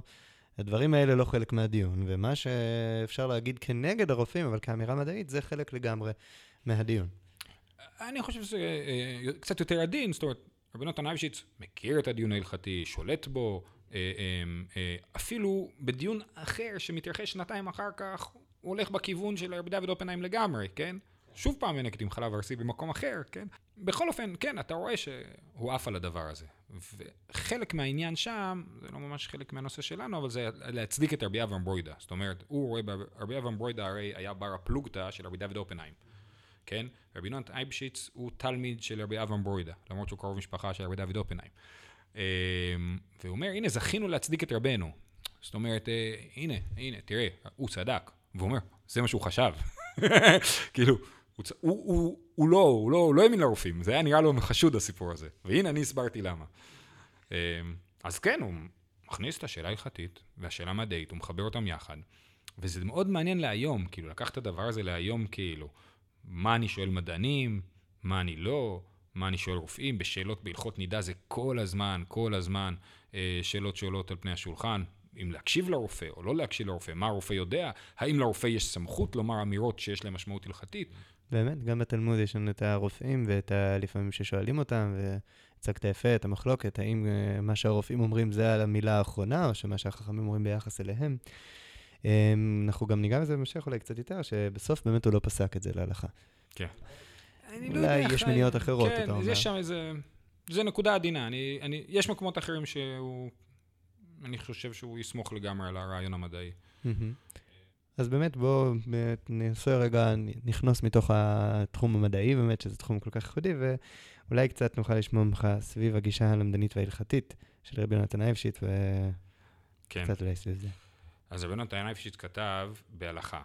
בעצם הוא כתב על ארבעת חלקי השולחן ערוך. יש לו לא בדיוק, אבל בערך. אין תקופה שבה הוא מחליט לכתוב אחרי שהוא עונה לא, הרבה לאנשים. לא, זה, לא, לא. זה המפעל שלו. כן. עכשיו, מעניין, במפעל הזה אה, רואים התפתחות במובן הזה שהוא עובר מלכתוב על הרמב"ם ללכתוב על השולחן ערוך. המאזינים יכולים לחשוב אה, למה זה ככה, זו שאלה מעניינת. זאת אומרת, בהתחלה הוא כותב על הרמב"ם, יום טוב וספר אה, נשים לרמב"ם, אז הוא עובר לכתוב על השולחן ערוך, על חושן משפט ועל יורדיה. אה, שאלה למה זה ככה, הוא לא מסביר את עצמו. אוקיי, עכשיו, מבחינת הפרויקט שלו, אני התמקדתי בעיקר ב-Creative זה תחום שאני יותר קשור אליו. אמ, ומה שבעצם מצאתי, אמ, א', המבנה של ה-Creative אה, הוא מבנה ייחודי, הוא, אני חושב שהוא המציא אותו, אולי, חוץ מתורת הבית אולי של הרשב"א זה דומה, יש לו כרתי ופלתי, לכן קוראים לזה ככה. כרתי זה דברים כרותים, חתוכים, קצרים, זה כאילו מה שנקרא עולה למסקנה מהדיון ההלכתי, ופלתי זה מלשון פלפול שהוא מעריך, מעריך בדבר הזה. אמ, שזה מבנה מעניין, למה הוא עושה את זה ככה. עכשיו, הטענה שלי זה שהמפעל המרכזי שלו הוא הגנה על השולחן ערוך והערימה. מה קרה? שולחן ערוך והערימה כתבו ספר, ומה קרה מיד? כולם התחילו להתווכח עליו, נכון? ולכן יש לנו שולחן ערוך, יש מעט מאוד הוצאות של שולחן ערוך בלי כלום מסביב, נכון? תמיד יש מסביב תז, שח, חלקת מחוקק, בית שמואל, מגן אברהם, מי שתרצה, כן? אמ, כולם מופיעים בספרו של אה, יעקב מאיר, אה, נחמיה, כן? אה, אז כולם שם כותבים מסביב. מה זה בעצם? כל הספרים האלה מערערים את השולחן ערוך. הרי כשאתה קורא שולחן ערוך, עכשיו אתה יודע שמה שכתוב בשולחן ערוך זה לא נכון, כי מסביב כתוב שלא, או מסביב כתוב שכן אבל, אולי, או קושייה ותירוץ, זאת אומרת, או כמו שידידי הרב נועם סמט אה, אה, טוען, זה לא שהשולחן ערוך נפסק להלכה. הוא קורא לזה תרבות השולחן ערוך נפסקה להלכה. הדף הזה של השולחן ערוך, עם כל מה שמסביבו, זה מה שנפסק להלכה. אה, שזו טענה מאוד, אני חושב, נכונה ויפה. אז עכשיו, השולחן ערוך נכתב בסביבות 1590, 70, 90, אני לא, לא סגור על זה. אה, נראה לי 70. ואז, בעצם, 117, כולם כותבים. החל מאסמה על חושן משפט, 1614 נדפס, וכולם כותבים, אסמה, שח, עטז, בית שמואל, חלקת מחוקק, מגן אברהם, אחרי זה פרי חדש ועוד, כולם כותבים על השולחן ערוך. ובעצם, השולחן ערוך, קרנו ירדה, כן? זאת אומרת בעצם, מה נשאר לנו? הפכו, קראו אותו לחתיכות, כאילו, כן? בא רבי יונתן אייבשיץ, והוא יחזיר חזרה את מעמדו של השולחן ערוך. עד כדי כך, ודיברנו על רוח הקודש, לא סתם, הוא כותב בקיצור תקפו כהן, שזה חלק מהחיבור של האורים ותומים על שולחן ערוכו של משפט, הוא כותב שאין ספק שהרימה והשולחן ערוך נכתבו ברוח הקודש, אפילו בלי כוונת הכותב. דהיינו, גם אם לא התכוונו לזה, הם צודקים. כי זה רוח הקודש, נכון? רוח הקודש עובדת, אה, יכולה לעקוף את מה שהבן אדם חושב. זה הפרויקט שלו. זאת אומרת, לתרץ קושיות על השולחן ערוך, להשאיר הכל עומד. אי אפשר לערער את המעמד של השולחן ערוך, כי מה יישאר לנו? הכל יהיה... לא יהיה לנו במה לאחוז, כן? אז הוא אה, מחזיק את הדבר הזה מאוד חזק. אה, מבחינתי, בעיניי, זה נקודה אחת מאוד מאוד חזקה במפעל הזה. מעבר לכך, ככה, יש לנו ספר תולדות הפוסקים של רב צעיר, שבו הוא מתאר את כל הנושאי כלים בשולחן ערוך. הוא מחלק את זה לכל מיני פרקים, יש לו פרק אחד שנקרא השיבה אל התלמוד. בשיבה אל התלמוד הוא מכניס שניים, שזה אה, רבי יונתן אייבשיץ והגר"א, והוא הגר"א, כן? שניהם חוזרים אל התלמוד, אבל שניהם חוזרים אל התלמוד בפעולות הפוכות. הגר"א חוזר לתלמוד ומערער על השולחן ערוך, הגר"א מערער את מעמדו של השולחן ערוך, כי בגמרא לא כתוב ככה, ורבי נתן אייבשיץ אומר, אני אסביר לך למה בגמרא כן כתוב ככה, כן? וזה אני עושה כי אני פלפלן עצום. לא לגר"א, לקורא. כן. אמ, אז אמ, אני אספר סיפור. הרב שטיינזלץ היה אוהב לספר, אמ, שהיו שני גאונים באותו הדור, רבי יונתן אייבשיץ והפני יהושע. כוחו של רבי יונתן אייבשיץ היה בגמרא, כוחו של הפני יהושע היה בהלכה. וכל אחד כתב חיבור להראות לשני שהוא יותר טוב ממנו בתחום שלו. לכן הפני יהושע כתב על הגמרא, ורבי נתן אייבשיץ כתב על ההלכה. עכשיו, הסיפור לא יכול להיות נכון, אבל יש לו גרעין היסטורי מאוד חזק.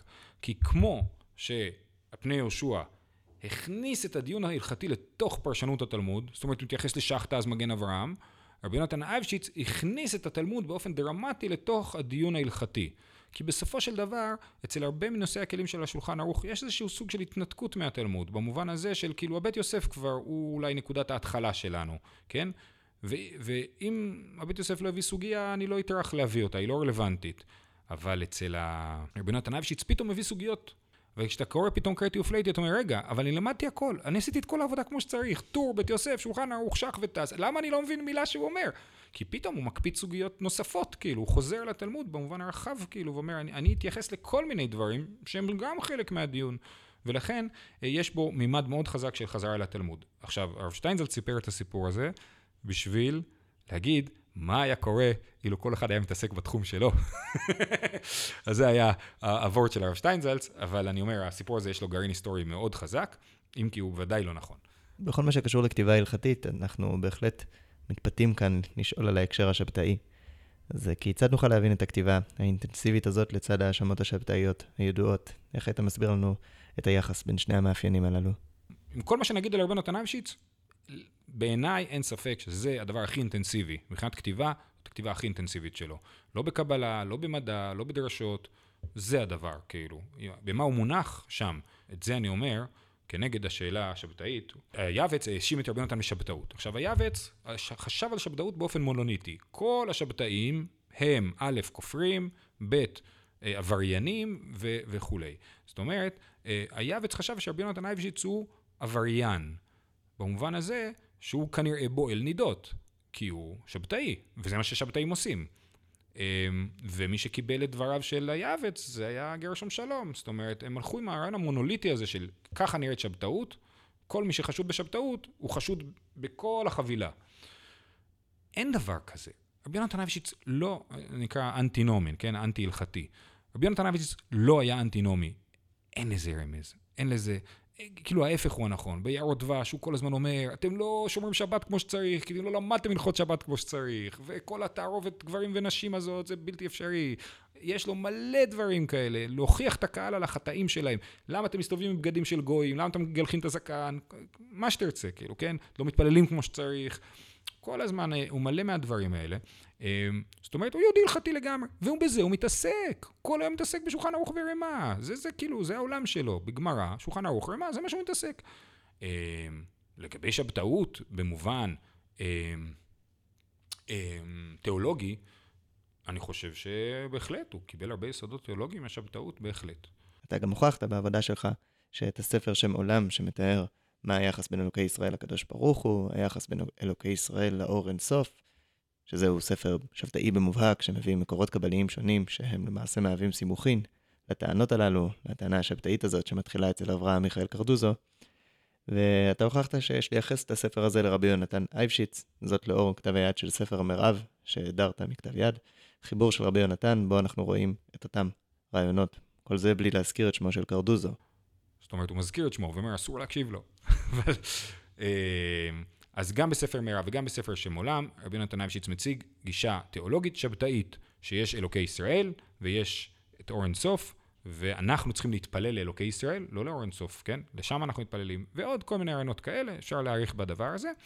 אה, אז מבחינת תיאולוגיה, כן, יש לו תיאולוגיה שבתאית. לא מזמן היה יהודי בירושלים שהוציא לאור מחדש את אה, שם עולם. יהודי חביב מאוד, שרצה, באמת רצה לעשות טוב לעולם. כאילו יהודים צריכים ללמוד קבלה, הנה רבי נתן אביש שכתב ספר קבלה, בואו בוא, בוא נדפיס את זה מחדש. אז יהודי הקליד את כל הספר, כן? והוציא את זה לאור מחדש. ואז יצא כנגד זה למלחמה עצומה הרב מורגנשטרן מירושלים. הוא נלחם בזה עד כדי כך שהורידו את הספר מהמדפים. אין להשיג את ההוצאה הזאת של אה, שם עולם. אה, סתם, רק אני אומר, הדברים האלה עדיין, אה, עדיין חמים על השולחן. אה, אני לא רואה בו מקור השראה דתי, אני חייב לציין, זאת אומרת, לא... אתה אומר, הפלגינן מההלכתי הזה, הוא, כלומר, כי בסוף ההתקבלות ההלכתית שלו, הוא התקבל לגמרי. כן, כן, ספר מקובל לחלוטין. וזה דבר מעניין לחשוב מה החברה מקבלת ומה החברה לא מקבלת. אז הוא התקבל לחלוטין. ספריו נחשבים לספרי קודש, ספרים מוסמכים הלכתית, חד משמעית. הדרשות שלו, יערות דבש, אין דבר כזה. אין ספר דרשות פופולרי כמו יערות דבש. זאת אומרת, כמה ספרי דרשות אתה מכיר מהמאה ה-18? התשובה היא אפס. אה, אתה מכיר, את, אה, אה, יש את הדרשות של החתם סופר, יש. וזה לא פופולרי. זאת אומרת, היום, השבוע הסתובבתי בגאולה, חיפשתי כמה ספרים, אה, מאוד התאכזבתי שלא היה את הספרים שחיפשתי, אבל הערות דבש יש בכל חנות. זה ספר פופולרי שקונים לילדים לבר מצווה. זאת אומרת, העובדה, ספרי דרשות הם מתיישנים, הם חייבים כאילו להתיישן, הם מפעם, הם מדברים בתוך מציאות מסוימת, בתוך עולם מסוים, בתוך תודעה מסוימת. הם לא יכולים להמשיך הלאה, כן? אבל, אבל יערות דבש כן, יערות דבש הוא, הוא... אני לא יכול להסביר את הקסם הזה, כאילו. אם באמת אתה מחפש שם, אתה מוצא שם כל מיני דברים מאוד מאוד מוזרים, משונים, גם דיברנו על מדעים, גם דברים קצת משונים, כאילו, אבל אתה רואה שזה עובר, עובר בגרון לאנשים. המחקר קיבל את זה שהוא שבתאי. כן. לגמרי. אני אומר, זה... אבל... מצד אחד אתה אומר, האלה קיבלו את זה לגמרי בלי להבין שיש לו תיאולוגיה שבתאית, ומצד שני האלה טענו שגם ההלכה שלו, במובן מסוים, יכולה להיות שבתאית, כי הוא בכל רמה חברה היה שבתאי. ואתה כן, אומר, שבתאי רצף. כן, שבתאי רצף. כן, אז זה המנחה שלי בדוקטורט, אה, מעוז כהנא, אה, הרב פרופסור מעוז כהנא, אה, אני חושב שהוא טבע את המונח, לפחות אני שמעתי את זה ממנו, שצריך לדבר על שבתאויות. זאת אומרת, זה לא שבתאות, זה שבתאויות. תלמיד אחר של מעוז, דור סער, בתזה שלו, הוא מראה שהראשונים לשרוף ספרי שבתאים היו שבתאים אחרים. כאילו, ויכוחים תמיד יש. אחרי הכל אנחנו יהודים. מה שאמרת על אה, ספרי הדרשות, יכול להיות שבישיבה פה אולי יחלוקו, אנחנו חושבים שיש הרבה מה ללמוד מהחיבורים הללו ולשאוב המון השראה, ניואנסים היסטוריים מהם. אבל אחד הדברים הטובים בדרשות זה שהן מדברות קצת מבפנים, מצטטות את השיחה של בית הכנסת. ואולי זה המקום לדבר מעט על הביקורת הפנים-יהודית. הזכרנו את הצנזור, את הביקורת החוץ-יהודית, אבל רבי יונתן למעשה מתמודד בעצמו עם אנשים מן הבית. הוא מייחס לתלמוד את ידיעת המדע האמיתי. כן, הוא מוכיח לא פעם ולא פעמיים כיצד הרופאים של אותם ימים יודעים את המדע הלא נכון, והתלמוד יודע את המדע האמיתי והנכון. עכשיו, השאלה היא, האם הוא מנסה לחזק את החשיבות של ידיעת המדע דרך התלמוד שבעצם גם עושה את זה, כן, מלביש את זה לתלמוד, או שיש פה ניסיון אפולוגטי להגן על התלמוד מפני יהודים שחושבים שיש בו דברים חסרי טעם. איך הייתה, איך תתאר את זה בדיוק? אמ, אז בואו נספר את הסיפור של הדבר הזה. ב-1594 נדפס ספר מאור עיניים, על ידי רבי עזריה מן האדומים, ספר מרתק, שבו הוא, בעצם נפתחו לו העיניים כשהוא גילה שיש כתבים מתקופת המשנה, בעיקר, פחות התלמוד, שכתבים בלטינית.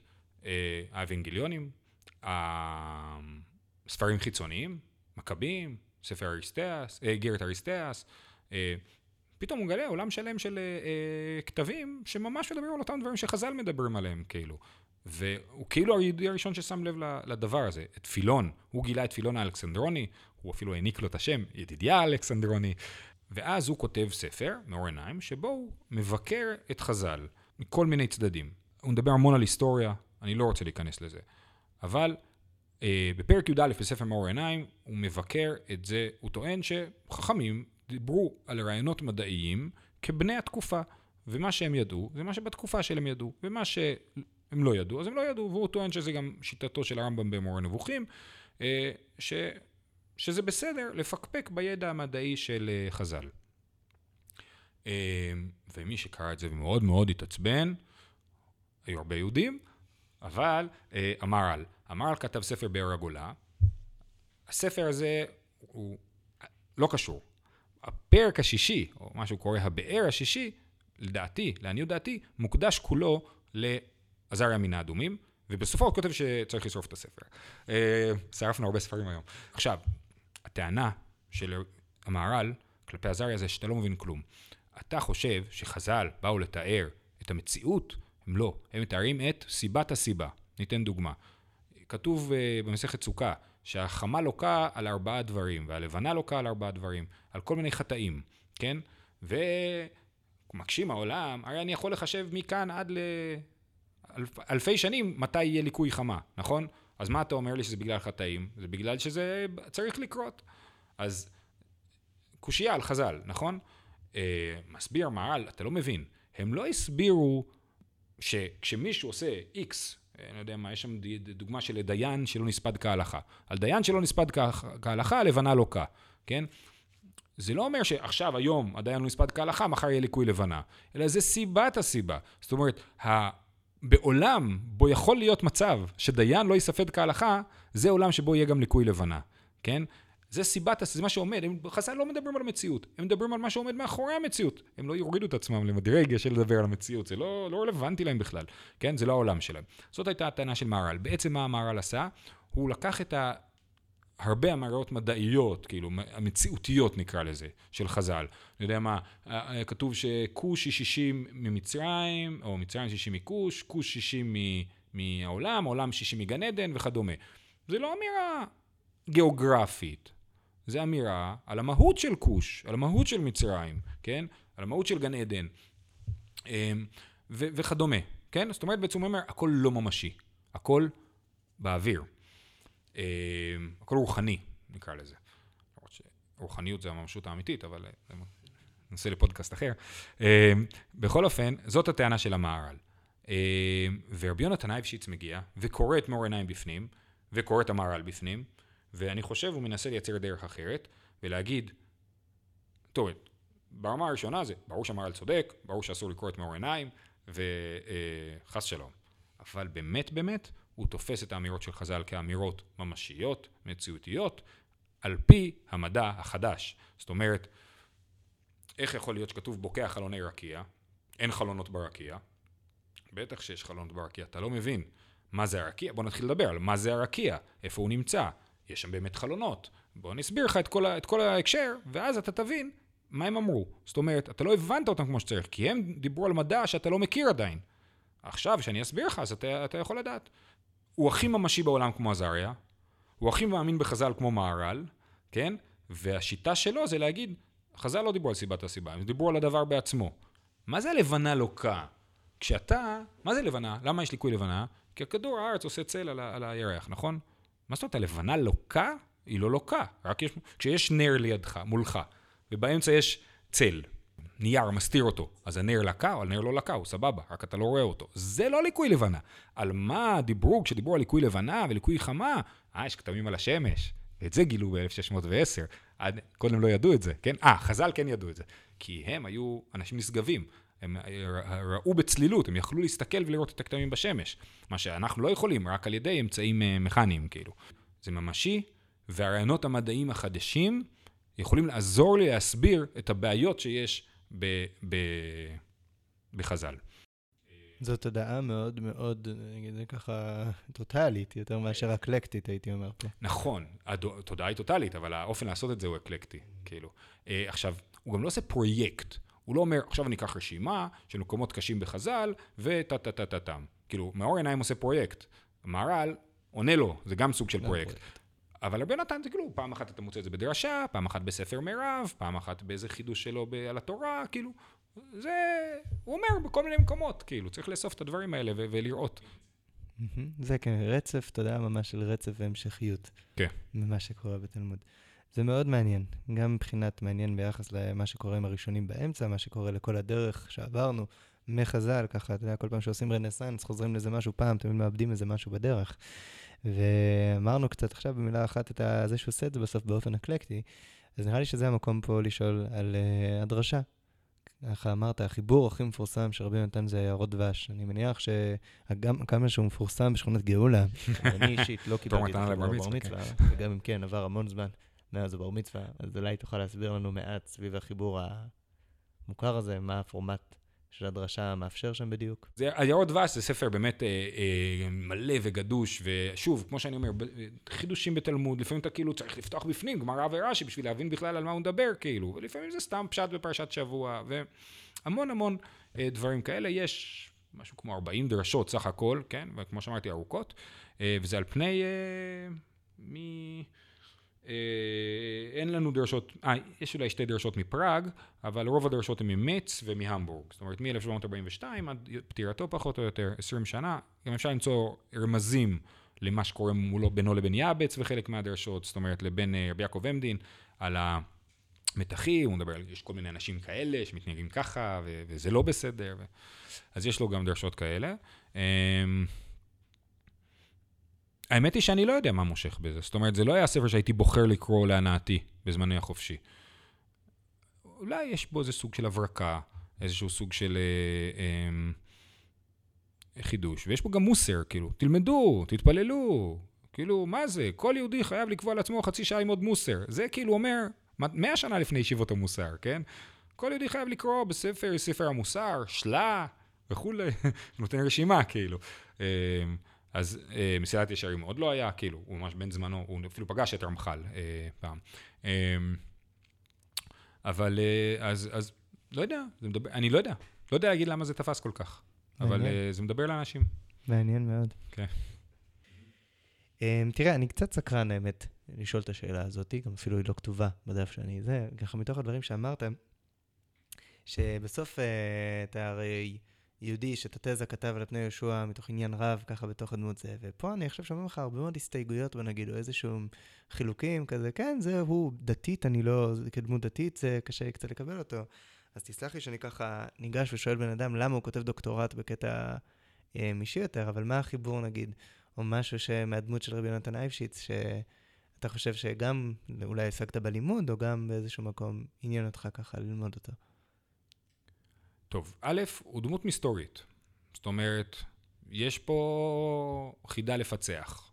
יש פה מסתורין, היה שבתאי, לא היה שבתאי, מה הוא יודע, מה הוא לא יודע, אולי בכלל כופר, אה, אבל למה יש לו ספרים הלכתיים כל כך רציניים? כאילו, מין מסתורין.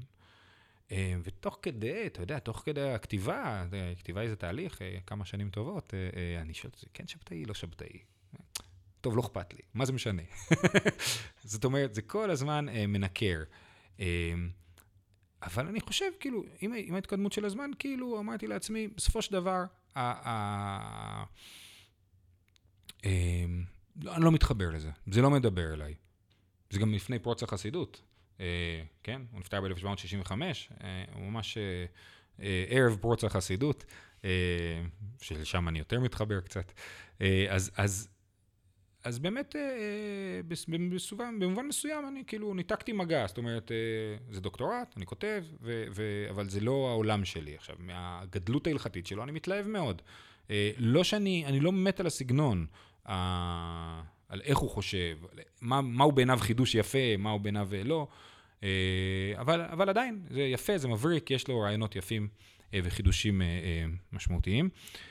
אה, עכשיו, בעצם התחום הזה של תורה ומדע שהגעתי אליו, אה, מעניין אותי, אני חושב, אה, אני יודע, אה, כמו שהזכרתי מקודם, סבא, סבא של אשתי, הרב טנדלר, שהוא כאילו, הוא הדמות בתחום הזה בארצות הברית, זאת אומרת, הוא יהודי שמייצג את הדבר הזה של תורה ומדע. הרב טנדלר נפטר לפני שנה וחצי בשמחת תורה. החותני מורי, הרב שבתאי רפפורט, זה עוד יהודי שמתעסק בתורה ומדע בצורה מאוד דרמטית. עכשיו, תורה ומדע, התחום תורה ומדע עבר גלגולים. זאת אומרת, פעם תורה ומדע היה מכון צומת. היו תקופות שתורה ומדע היה ויכוח האם הארכיאולוגיה מכריחה את התנ"ך או לא, כן? אה, התורה ומדע, נגיד של השוור שלי, של הרב שבתאי, זה להראות כי, זה, זה כאילו, המדע מפרה את התורה. הוא מלמד אצלנו בישיבה, אה, והוא פשוט קורא, אני יודע מה, קרא תיאוריה חדשה על מהות הכסף, כן? באיזה ספר, ומזה הוא העביר סדרת שיעורים על uh, קידושי כסף בתחילת קידושין. כאילו, זה הדרך שהוא עובד, כאילו. אז העולם הזה של תורה ומדע, זה עולם שאני קשור אליו, זאת אומרת, יש לי את זה מכל מיני צדדים וכיוונים. Um, ובמובן הזה זה היה מאוד מעניין. מאוד מעניין uh, לראות את הגישושים הראשונים. שהתורה ומדע נפגשים. עכשיו, זה לא באמת, כאילו, הרי בתקופת הראשונים, מה, הרמב"ם לא היה מדען, כאילו, או לפחות לא מדען, אבל תורה ומדע, כן? כן? אה, והכוזרי אולי, ועוד, היו כל הזמן, אבן עזרא, זאת אומרת, כולם עשו את הדבר הזה. היה, יש ויכוח גדול מה קרה באירופה, כאילו, אז יש אה, ויכוחים על זה, מה היה בפולין, כן? אבל בסופו של דבר, היהודים התעסקו במדע, לא התכחשו למדע שסביבם, בוא נגיד את זה ככה, לאורך כל ההיסטוריה. היו תקופות מסוימות שהתכחשו, וזה היה נראה ככה. אה, וזה מאוד מעניין לראות את הגישושים האלה, את הוויכוח, את הרעיון של הפחד יצחק, שאומר, אני גיליתי שקינים כן נולדות מזכר ומנקבה. מה נעשה עם הרעיון הזה? האם מותר להרוג קינים בשבת או לא? או, או הרעיונות של קופרניקוס, שפתאום כאילו יהודים מתחילים לגלות, ומה הם יעשו? האם להגיד שזה כפירה, כמו שהכנסייה אומרת שזה כפירה, או שאולי דווקא זה רעיון נחמד, אמ, וכן, וכן הלאה. זאת אומרת, רבי יונתן הוא פה אה, אה, יהודי שיושב על, מש, אה, הוא חלק מרצף, וזה, וזה הדבר הבאמת, אני חושב, כאילו המהר"ל, באר הגולה, מאור עיניים, רבי יונתן, זה סוג של רצף שיצרתי בדוקטורט, כן? לא הזכרנו את הישר מקנדיה, שגם היה מדען יהודי, תלמיד של גלילאו, הוא קורא לו מורי ורבי, אה, והוא כותב ספר בעברית על מדע, רבי נתן קרא בו הרבה.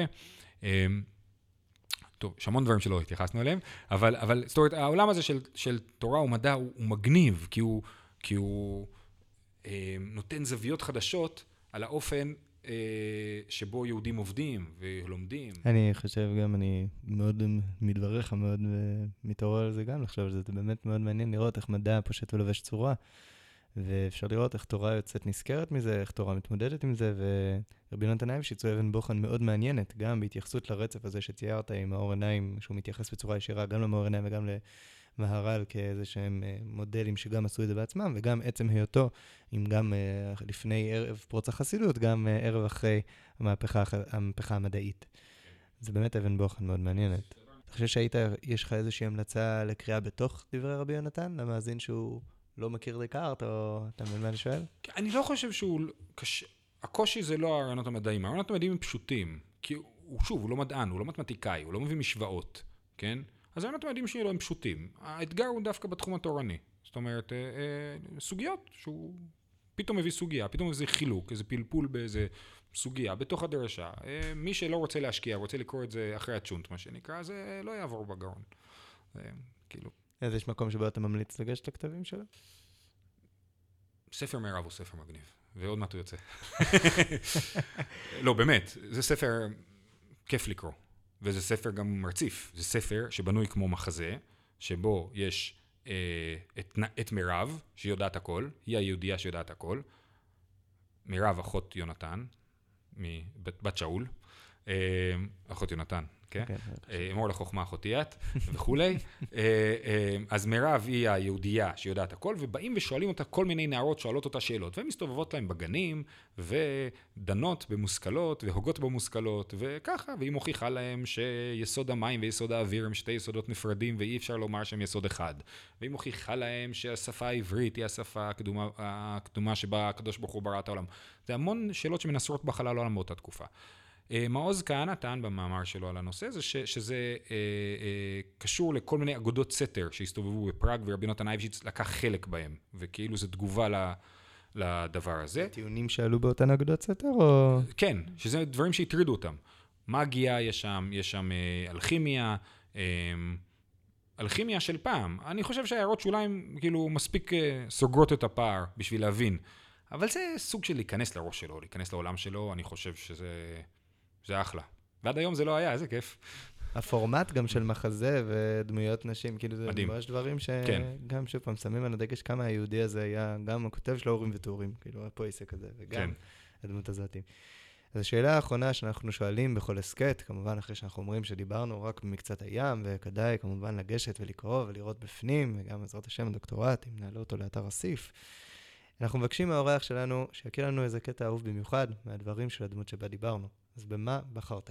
Uh, הזכרתי מקודם, יש לנו את uh, פירושי חומש של רבי נתן אייבשיץ, כאילו. זה ספר תפארת יונתן, ספר של רבי נתן אייבשיץ, uh, שהוא חידושים על התורה, הוא לא רציף, זאת אומרת, הרבה פעמים הוא מסיים בסביבות שלישי של הפרשה וקופץ לפרשה הבאה. אני אישית יכול להתחבר לזה, כן, מגיע עד לשלישי. בכל אופן, הרעיונות שלו פה הם בגדלות ממש. אה, ואני אקרא לכם אה, קטע על אה, מגדל בבל. בבקשה. וזה היה עניין דור הפלגה, שיראו ממבול, וביקשו לעשות מגדל עד לשמיים. יש להבין, וכי היו כל כך פתאים, ואם כן היה צריך בסיס, בחוכמת הבניין, יותר רחב מכדור הארץ. איך הם יכלו לבנות מגדל עד לשמיים? הרי כל מתמטיקאי מתחיל, כל מהנדס מתחיל יודע שהבסיס של המגדל הזה היה צריך להיות יותר רחב מכדור הארץ. עכשיו, מאיפה הוא יודע את הדבר הזה? יש ספר של קירכר שנקרא טוריס בבל, כן? ובלי לדעת לטינית, תפתח את זה, ויש שם ציור יפה מאוד שממחיש בדיוק את הנקודה הזאת, שאי אפשר לעשות מגדל עד לשמיים.